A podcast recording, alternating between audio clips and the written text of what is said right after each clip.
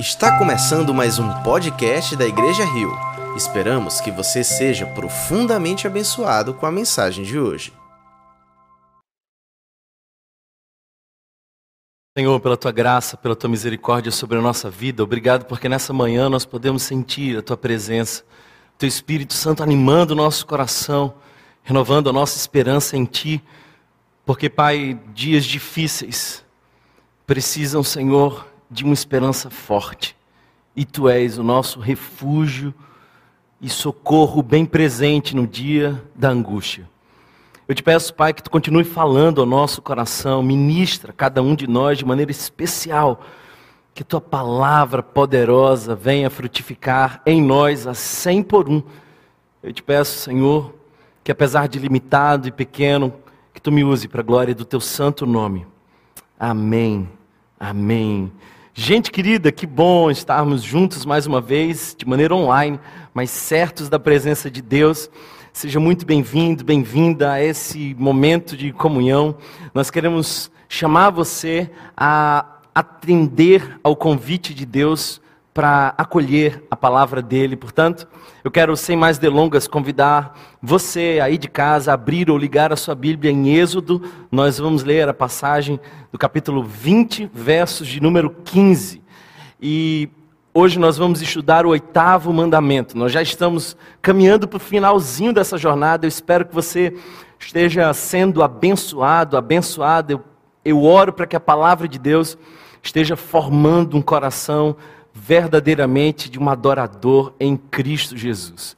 Eu quero ler com vocês essa passagem curta e tão poderosa, que diz apenas: Não furtarás, mas que diz muito ao dizer: Não furtarás. Nós estamos nesse oitavo mandamento e eu gostaria de trazer para vocês hoje três princípios básicos da economia cristã três princípios básicos, elementares, basilares, que esse mandamento nos ensina. É uma palavra de liberdade e eu espero que você esteja pronto para essa palavra no dia de hoje. Eu quero falar com vocês sobre a possibilidade, sobre a proibição e sobre o propósito nós olhando para esse texto, nós vemos a possibilidade, nós podemos ter, isso tem a ver com o nosso direito. Nós também vemos a proibição, nós não podemos roubar, isso tem a ver com o nosso dever. Mas também vemos o propósito, nós podemos dar a quem não tem, isso tem a ver com a nossa missão.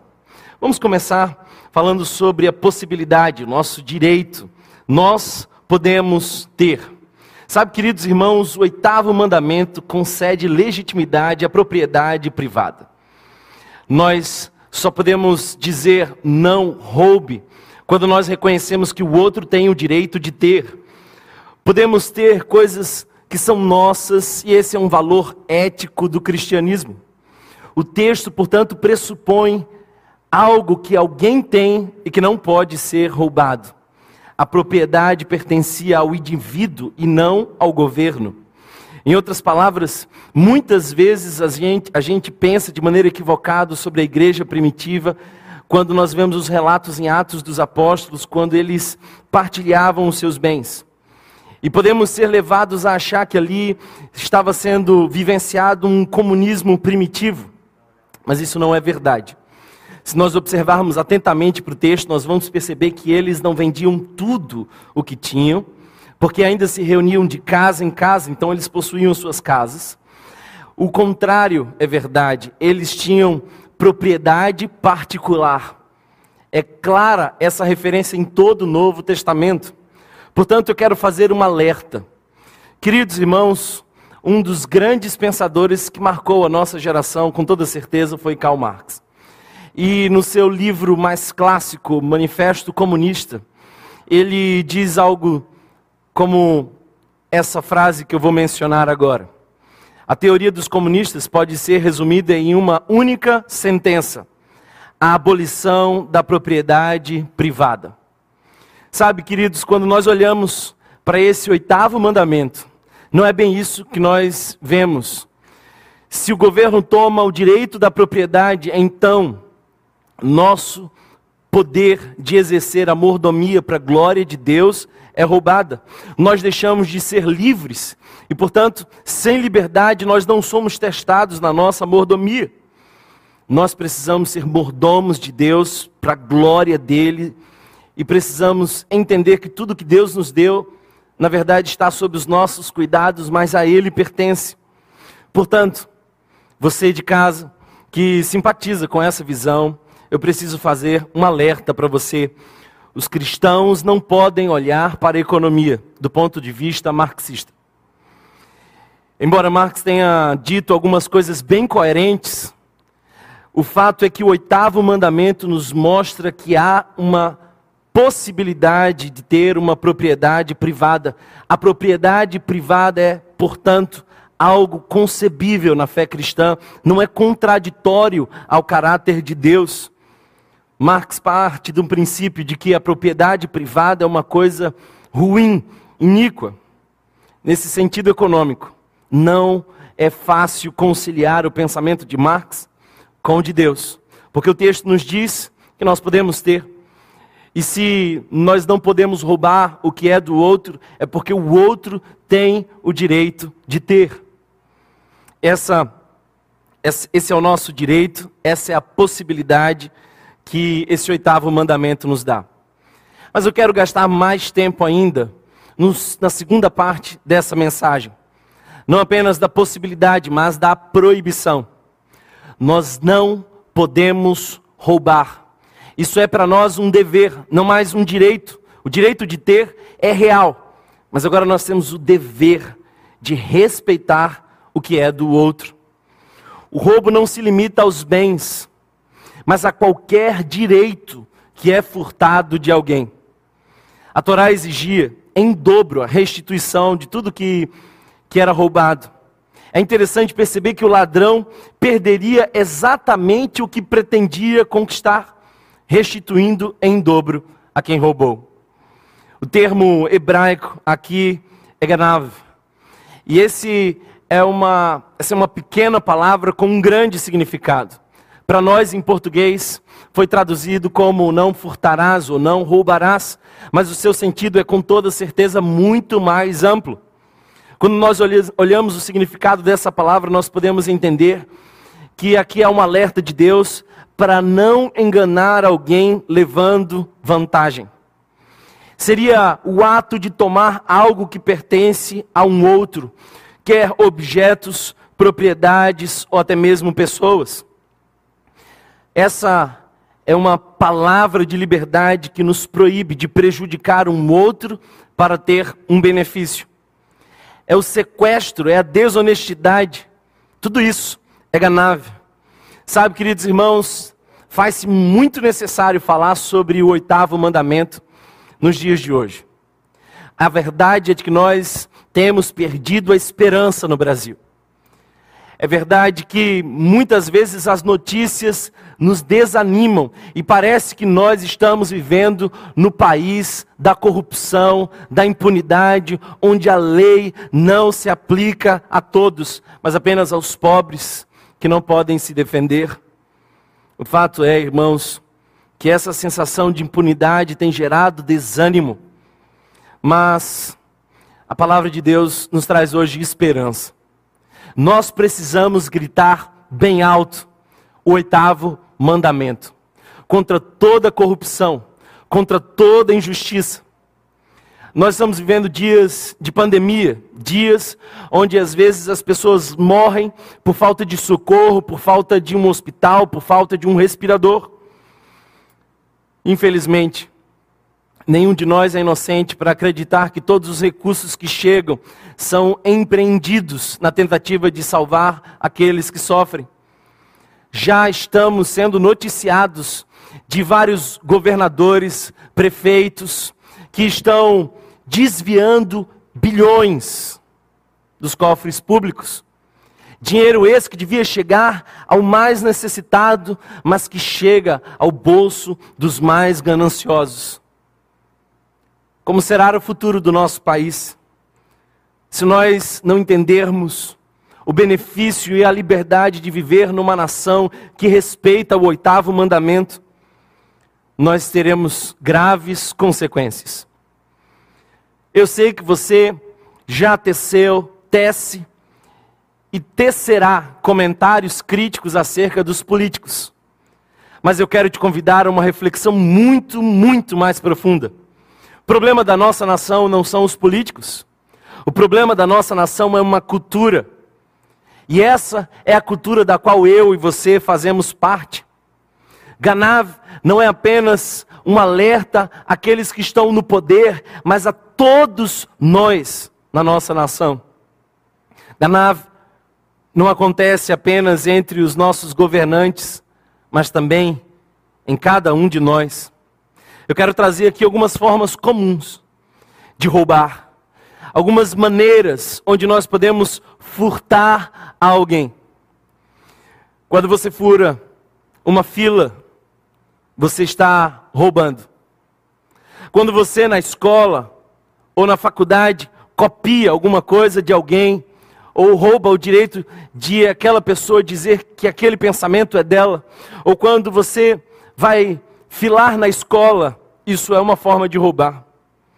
Assinar a lista de presença do outro, comprar produtos falsificados, não pagar uma dívida.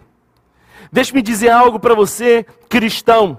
Aqui vai um alerta bíblico. As Escrituras nos ensinam que nós não devemos dever a ninguém senão o amor. A ninguém devais senão o amor. Se você sabe que não é capaz de pagar, não compre. Receber benefícios indevidos. Isso é uma forma de roubar. Às vezes você está recebendo um benefício que já não devia mais estar recebendo mas silenciosamente por você estar sendo beneficiado, se cala. Alterar o valor da nota fiscal é uma forma de roubar. Sonegar imposto, e nós estamos nesse período onde nós fazemos o nosso imposto de renda. Se você está pretendendo sonegar imposto, é para você essa reflexão. Se você costuma esbanjar os recursos da sua empresa e não cuidar com responsabilidade dos recursos que não são seu, você precisa se arrepender. Desviar uma verba pública, superfaturar um orçamento, comprar ou vender sem nota fiscal, subornar um guarda para evitar uma multa. Coisas, infelizmente, tão comuns em nossa cultura. Falsificar uma carteira de estudante, dar ou aceitar um troco errado Hoje em dia, pessoas honestas são destacadas na nossa nação. Nós ficamos surpreendidos quando alguém que podia tirar benefício não o faz. Nós precisamos nos arrepender como nação. Quantos crentes estão roubando a TV a cabo? Quantos, queridos irmãos, estão muitas vezes batendo o ponto do colega ou fazendo assinaturas falsas? Eu quero trazer para vocês uma citação de João Calvino, alguém muito importante na reforma protestante. O texto diz: Não insistamos demais em catalogar modalidades de furtos. Reconheçamos que se devem ter por furtos todos os artifícios em virtudes dos quais passam para nós as posses e as riquezas do próximo quando se desviam da sinceridade, do afeto, ante o desejo de enganar ou lesar, de qualquer modo, isso é, não roubarás. Sabe, irmãos, o que nós precisamos entender nessa manhã é de que não roubar é a consequência de dizer sim a um Deus que me faz completo, sem eu ter que tirar dos outros para dar a mim mesmo. Não roubar é uma decisão que homens e mulheres de Deus tomam, porque sabem que Deus é o provedor que nos chama a vivermos satisfeitos com aquilo que nós temos. Algumas implicações precisam ser mencionadas, especialmente entre empregadores e empregados. Alguns de nós somos empregadores, outros empregados, outros ambos. Mas eu queria trazer aqui, do ponto de vista bíblico, algumas implicações práticas. Eu queria fazer uso, por exemplo, de Tiago, capítulo 5, verso 4, para alertar alguns empregadores. O texto diz: Vejam o salário dos trabalhadores que ceifaram em seus campos e que por vocês foi retido com fraude, está clamando contra vocês. O lamento dos cefeiros chegou aos ouvidos do Senhor dos Exércitos, diz o texto bíblico. O que, que isso quer nos ensinar? Sabe, queridos irmãos, parece que Tiago quer nos dizer que o empregado negligenciado clama a Deus. Quando ele não tem os seus direitos, quando ele não é bem remunerado, quando ele não tem uma relação justa de trabalho, quando o seu dinheiro não consegue chegar no dia 30 e no dia 20 ele olha para os céus e clama, dizendo: Deus, me socorra. O clamor dele é escutado. E Deus virá resolver conosco, empregadores. Assim como um dia se levantou dos céus, do seu trono, e foi resolver com Faraó. Se você é um empregador injusto, você tem sido o faraó de alguém. Nós, queridos irmãos, precisamos nos arrepender. Quando nós, empregadores, roubamos os nossos empregados, quando nós fazemos uso da fragilidade da pessoa para pagarmos abaixo do mercado, quando deixamos de recolher benefícios que são devidos aos nossos empregados, como INSS, FGTS, entre outros. Quando nos omitimos diante dos aumentos das categorias, quando nós escondemos leis geradoras de benefícios aos nossos empregados, nós estamos roubando. E eu quero convidar você hoje a se arrepender porque você não foi chamado para ser o faraó de alguém que oprime, que negligencia. Você é chamado por Deus a ser como Moisés, um agente de libertação. Mas eu também queria conversar com você que é empregado. E quero trazer para você um texto bíblico de Tito, capítulo 2, verso 9 e 10. O texto nos diz algo interessante. Ensine os escravos, e essa é uma nomenclatura que pode ser facilmente trocada por empregados no nosso contexto cultural. Ensine os empregados a se submeterem em tudo aos seus senhores, a procurarem agradá-los, a não serem respondões e não roubá-los, mas a mostrarem que são inteiramente dignos de confiança. Para que assim tornem atraentes em tudo o ensino de Deus, nosso Salvador. Se você é um empregado e é cristão, eu queria falar com você sobre algumas características que esse texto bíblico nos diz que precisamos ter. Nós vemos, queridos irmãos, que precisamos de submissão, respeitar as hierarquias, as autoridades. Deve haver em nós uma reverência diante daquele que está no comando. O texto diz que nós precisamos submetermos em tudo. Deve haver um espírito de excelência, porque o texto também menciona o desejo de agradar aqueles que são os nossos patrões. Nós que somos, cristãos e levamos a sério aquilo que Deus ensina, precisamos ter lealdade. O texto diz que nós não devemos ser respondões. Pelo contrário, aliás, essa palavra grega quer dizer sabotagem. Sabe aquela reunião? Quando o teu chefe menciona algumas coisas, abre a oportunidade da discordância, e você se cala, e a reunião termina, e não demora muito para que você comece a fazer críticas contra o seu patrão, isso é falta de lealdade. O texto também diz que nós não podemos roubar aqueles que nos empregam. Isso quer dizer honestidade, uma das virtudes mais raras na nossa cultura brasileira. Eu queria lembrar para você que o texto de Tito nos diz que precisamos de integridade Porque a palavra nos mostra que nós precisamos ser dignos de confiança, integridade. Não adianta você ficar reclamando dos políticos e da impunidade do nosso país se você não andar em integridade, fazendo o evangelho ser atraente àquelas pessoas que te observam.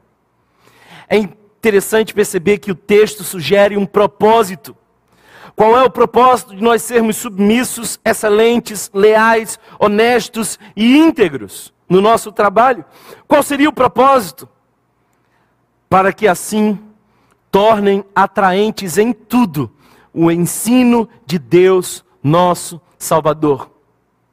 Eu espero que ouvindo essa palavra você consiga tomar a decisão de ser como Jesus seria se ele estivesse trabalhando na sua partição, na sua área específica de trabalho. Seja Jesus por lá. E então as pessoas vão chegar para você e perguntar: ora, essa tua postura foi aprendida onde? Por que, que você age diferente dos demais? Por que, que você é tão facilmente notado pelas suas virtudes. E então você vai dizer: Eu aprendi com o Evangelho, e eu também posso ensinar o caminho. E o nome desse caminho chama-se Jesus de Nazaré. A coerência e integridade em nossa vida deve fazer com que o Evangelho seja mais facilmente visto e desejado. Agora a pergunta que eu quero fazer para você é como trabalhadores podem furtar os seus senhores? Estima-se que na cultura brasileira, em cinco dias de serviço, o trabalhador rouba um dia do seu senhor. Ele, com suas horas de distrações, com seus desvios da sua função, acaba por roubar o seu patrão. E o faz de algumas formas. Por exemplo, quando nós estamos navegando na internet, usando o Instagram, vendo o YouTube, entre outras coisas, no nosso momento de trabalho, nós estamos roubando aqueles que estão nos dando emprego. Se nós estamos gastando tempo nos sociabilizando fora do contexto profissional, quando nós gastamos demasiado tempo com companheiros de trabalho, sem o objetivo de produtividade, nós estamos roubando aqueles que nos põem como funcionários. Você sabia que é, as compras na internet são a esmagadora maioria delas feitas no horário de trabalho? Nós estamos roubando os nossos patrões e precisamos mudar a nossa postura. Eu espero que você decida pela submissão, excelência, lealdade, honestidade, integridade como um funcionário. Mas eu quero caminhar para o final e te dizer que não apenas nós temos a oportunidade de ter, não apenas nós temos o direito de preservar o que é do outro, mas nós também temos um propósito. E o propósito é aquilo que nos diferencia de todos os outros. Nós podemos ajudar os que não têm. Nós podemos ajudar aqueles que necessitam. Essa é a nossa missão. Se por um lado, queridos irmãos, nós temos o dever de preservar, se por um lado nós temos o direito de ter, nós agora temos a missão de contribuir. Se Deus permite que você tenha algo, Ele espera algo de você. Se Deus confiou em você a ponto de que você tornou-se mordomo daquilo que Ele colocou em suas mãos, Ele tem para você um objetivo, Ele tem para você uma missão. O fato de poder ter as nossas coisas não significa que nós não precisamos repartir com aqueles que não têm. A propriedade privada também existe para abençoar aquelas pessoas que não possuem. Ter posse é muito bom, mas aliviar a falta da posse de outras pessoas é muito melhor. Por isso, nós somos chamados a atenuar a pobreza na nossa nação. como igreja, como povo de Deus, nós não apenas temos o direito de possuir, mas também temos a missão de partilhar. Quando eu olho a parábola que Jesus nos conta, parábola essa onde temos três personagens. A primeira é aquela figura do ladrão. A segunda é a figura dos religiosos que passam ao lado do necessitado e nada fazem. Mas a terceira figura é aquela de alguém que para e compartilha aquilo que tem. Na parábola do bom samaritano, nós vemos três formas de existir.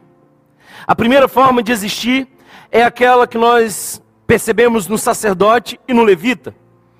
A primeira forma de existir é aquela que diz: o que é meu é meu, e o que é seu é seu. Eu não vou roubar aquilo que você tem, mas também não quero que você usufrua daquilo que eu tenho. A segunda forma de existir é a forma dos ladrões. Eles dizem: o que é seu pode ser meu.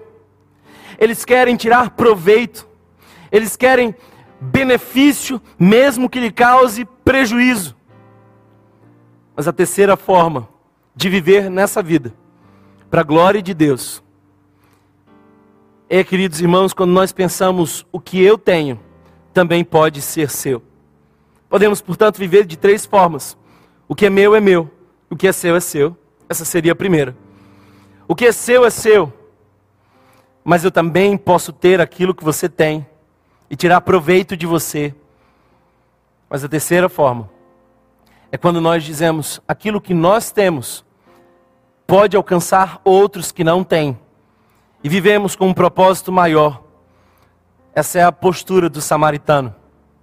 Provérbios capítulo 21, verso 13 diz: Quem fecha os ouvidos ao clamor dos pobres, também clamará e não terá resposta. Eu quero fazer você notar que em Efésios capítulo 4, verso 28, Paulo faz um alerta. Note que os três primeiros capítulos de Efésios é a ortodoxia. Paulo está falando de tudo aquilo que Deus faz e fez por nós.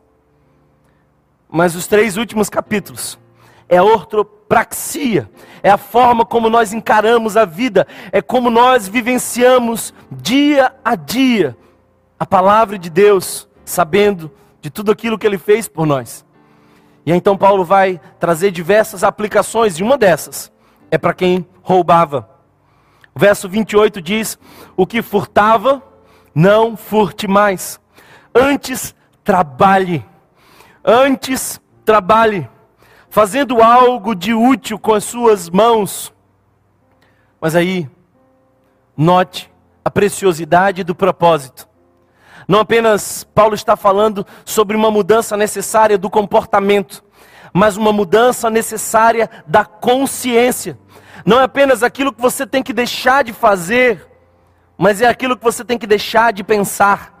O texto continua dizendo: para que tenha o que repartir com quem estiver em necessidade. Queridos irmãos, essa é a grande diferença entre as pessoas que pensam em si e as pessoas que pensam no outro. Pessoas que pensam em si querem satisfazer as suas necessidades. Pessoas que pensam no outro estão dispostas a sacrificar-se. Uma vez perguntaram a um filósofo ateu qual era a pergunta mais importante. Que pergunta filosófica deveria mover primeiro a humanidade? E esse filósofo ateu disse: a pergunta filosófica mais importante é se Deus existe. O repórter, surpreendido, porque sabia que aquele filósofo era ateu, perguntou: por que você acha que essa é a pergunta mais importante? Ao que ele respondeu: porque se Deus realmente existir, existe um jeito certo de viver. Mas se Deus não existir, cada um pode viver ao seu modo. Se Deus não existe, tudo é permitido. Não há regras, não há normas que sejam absolutas. O que Paulo está dizendo aqui é: se você antes roubava, mas agora encontrou Jesus, você precisa de uma mudança de comportamento, mas acima de tudo e antes de tudo, uma mudança de consciência. Se você roubava, não roube mais, antes trabalhe fazendo algo útil para ter com que sustentar os necessitados, não é apenas para você usufruir daquilo que tem, mas para ajudar aqueles que não têm. É sobre isso o oitavo mandamento. É sobre viver para a glória de Deus, ajudando necessitados. O propósito, portanto, queridos irmãos, é com toda certeza generosidade. Nós precisamos tomar uma decisão hoje, de não apenas aceitar pequenos furtos em nossa vida, mas de carregar a missão de sermos generosos. Quando eu não roubo, eu faço dos meus recursos um meio de expansão da vida dos outros. Note que Filipenses capítulo 2, verso 3 em diante diz: Não façam por ambição egoísta ou por vaidade. Paulo está dizendo aquilo que move todo o sistema, ambição egoísta e vaidade, aquilo que tem sido a força motriz do consumo, ambição egoísta e vaidade, aquilo que faz com que nós usemos os nossos recursos ao nosso próprio favor, ambição egoísta e vaidade. Não façam por ambição egoísta e vaidade, diz Filipenses 2, mas humildemente considerem os outros superiores a si mesmos. Cada um Cuide não somente dos seus interesses, mas também dos interesses dos outros. Seja a atitude de vocês a mesma de Cristo Jesus. Que preciosa palavra, irmãos. Você não pode parecer com as pessoas do mundo se você já está em Cristo Jesus. Você não pode se mover mais como as pessoas do mundo se movem. Você, é claro, não pode pensar o que é seu pode ser meu. Essa é a mentalidade dos ladrões. Mas a indiferença também não é o lugar para você. Pensar o que é meu é meu e o que é seu é seu é também como as pessoas do mundo pensam. Jesus nos convida a viver de maneira diferente. E assim como um samaritano que estava disposto a compartilhar o seu transporte, o seu óleo, o seu vinho, Assim como o samaritano que diria: O que é meu também pode ser seu. Nós fomos chamados a vivermos em missão e a nossa referência é Jesus. Seja a atitude de vocês a que houve em Cristo Jesus. Paulo começa dizendo como nós não devemos ser. Nós não devemos nos mover por ambição egoísta e por vaidade. Mas ele agora nos dá uma referência muito maior seja a atitude de vocês a mesma de Cristo Jesus. Qual foi a atitude de Cristo Jesus? Ele esvaziou-se, deixou a sua glória, humilhou-se em forma de servo, foi para a cruz por nós, para que nós pudéssemos ter acesso ao Pai. Talvez o diabo te convença de que é suficiente não roubar aquilo que é do outro. Então, você vai ficar orgulhoso pela sua moral ajustada. Mas o Evangelho ainda te chama a ir além, a ser como Jesus, disposto a ser um servo, a sacrificar-se pelo bem do outro.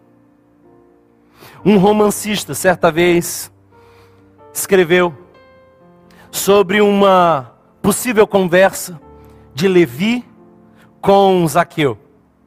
É claro que essa conexão não está nas Escrituras, mas é belo a forma como esse romancista pensa. Você deve lembrar que Levi ou Mateus estava sentado na porta da coletoria quando Jesus passa e faz um convite simples e irrecusável: segue-me. Aquele foi o sermão mais curto e mais poderoso da história, porque o contexto é de que Levi, deixando tudo, o segue.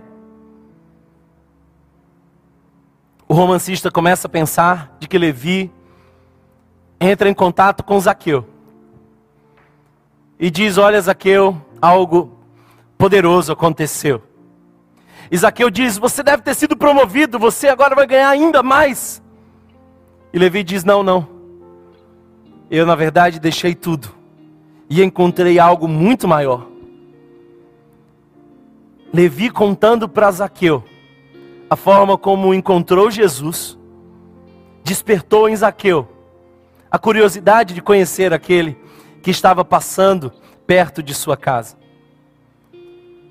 Aquele romancista sugere que Levi tinha avisado a Zaqueu que Jesus iria passar por ali. Então Zaqueu sobe aquela árvore, um ato vergonhoso naquela cultura, mas porque era baixo e não podia deixar passar a oportunidade de ver Jesus, fez algo que não faria. Jesus o nota. E aquele homem que antes era um ladrão, que tirava do outro em benefício de si, que aceitava desonestidades, que era egocentrado, aquele ladrão, agora recebe Jesus em sua casa. E o texto de Lucas, capítulo 19, versos 8 em diante, nos mostra um sinal de conversão. Olha, Senhor, estou dando a metade dos meus bens aos pobres. E se de alguém extorquir alguma coisa, devolverei quatro vezes mais. Jesus lhe disse: Hoje houve salvação nesta casa. É interessante que Jesus não disse que houve salvação antes, mas somente depois que o sinal de uma consciência modificada, que gera um comportamento modificado, surge naquela conversa. Quando Zaqueu, que antes passava sua vida pensando em si mesmo, quando Zaqueu que vivia pensando o que é seu pode ser meu, e que ele passa do que é meu é meu e do que é seu é seu, para viver o, o que é meu também pode ser seu. Quando o egoísmo, quando o egoísmo se transforma em generosidade, então é um sinal de que houve conversão, houve salvação na sua casa. Eu não sei o que te move. Talvez ambições egoístas e vaidade. Talvez você trabalhe mais para ter mais e desfrutar mais. Mas Paulo diz: não. Não faça isso. Isso é como o mundo faz. Se você trabalha para ter para você, você ainda tem uma mentalidade mundana, embora carregue a Bíblia na mão. Trabalhe por algo muito maior, para ter com que sustentar os necessitados. A generosidade é a evidência da salvação. Um coração transformado que considera o outro mais importante que a si mesmo, aprendeu a pensar como Jesus que morreu na cruz por nós. Eu quero orar por você. Mas eu quero pedir que o Espírito Santo te convença de que não é o bastante ter uma vida moralmente ajustada. Você precisa entender Jesus e mudar completamente a sua referência. Você não é a referência diante dos piores.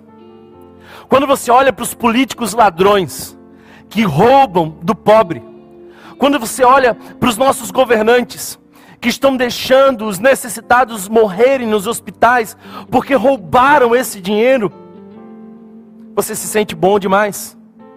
Não olhe para os piores, olhe para Jesus. Porque se você mudar a referência, se não mais você olhar para os piores, você que precisa deixar o adultério, você que precisa se arrepender porque tem tomado o nome do Senhor em vão. Você que está caminhando cheio de idolatrias. Você que tem altares quando devia ser o altar do Senhor. Você que tem ignorado as autoridades e não honrado aqueles que Deus colocou sobre a sua vida. Você que tem convivido com o adultério E a palavra de Deus está entrando em seu coração e te chamando à conversão, à mudança, a uma nova vida em Cristo. A minha fala é com você. Eu não sei quem você é, nem onde você está, mas eu creio profundamente que o Espírito Santo de Deus está ministrando ao seu coração hoje algo novo. E assim como Zaqueu, as mudanças acontecerão quando você reconhecer que Jesus é muito mais precioso do que tudo aquilo que você um dia passou a vida correndo para ter. Entenda, irmão, irmã, aquilo que Salomão falou. Nós não precisamos passar a vida correndo atrás do vento, mas precisamos hoje lembrar do nosso Criador. Ele nos chama para uma vida abundante, uma vida plena, e essas não são meras proibições que nos frustram, essas são palavras de liberdade que nos geram vida e paz. Se você hoje quer tomar decisão por Cristo, porque entendeu que Jesus é o nosso padrão, Ele é a nossa referência, Ele fez aquilo que nós não podíamos fazer, Ele considerou a cada um de nós de tal importância que morreu na cruz por nós, carregando o preço dos nossos pecados. Se você precisa hoje tomar essa decisão, que tem implicações não daqui a cinco anos, nem dez anos, mas para a vida eterna, para todos sempre. Eu não estou te chamando para fazer um investimento bancário que você terá retorno em alguns meses ou anos. As pessoas estão preocupadas com qual é o maior investimento, qual é o maior retorno, com mais rápida liquidez. o maior investimento que você pode fazer é entregar-se a Jesus e viver para a glória dele. Porque as Escrituras dizem: Não ajunteis para vós tesouro na terra, onde a traça, a ferrugem e o ladrão ameaçam. Ajunteis para vós tesouros no céu. Como é que a gente faz isso, Thomas? Vivendo para a glória de Deus. Não basta que você decida não roubar. Hoje, Jesus te chama a viver para a glória dEle. Se você precisa tomar essa decisão, eu quero convidar você a orar comigo essa oração. Senhor Jesus, obrigado pela tua palavra que entra profundamente em meu coração. Escreve o meu nome no livro da vida. Muda a minha consciência. Troca a minha referência. E me ajuda a re formular a forma como eu vivo. Eu te peço, Espírito Santo, que a tua graça poderosa alcance todo pecador arrependido em sua casa nessa manhã. E que o teu Espírito Santo possa selar essa decisão para a glória do teu nome, Jesus. Amém. Se você tomou essa decisão hoje, entre em contato conosco. Se você tomou essa decisão hoje, eu quero que você faça contato através desse QR Code. Eu espero muito que você possa conhecer mais de Jesus nessa caminhada. Eu quero louvar a Deus com você. Nós continuaremos essa reflexão na próxima quarta-feira. Mas hoje é o dia que Deus chamou para mudar a tua história. Assim como Zaqueu, que não mais era o mesmo, porque teve a sua prioridade transformada, a sua referência transformada, o seu comportamento transformado. Que seja essa a sua realidade nessa manhã. Uma nova vida em Cristo Jesus. Em nome de Jesus. Amém. Se você foi abençoado por essa mensagem, compartilhe com alguém, para que de pessoa em pessoa alcancemos a cidade inteira.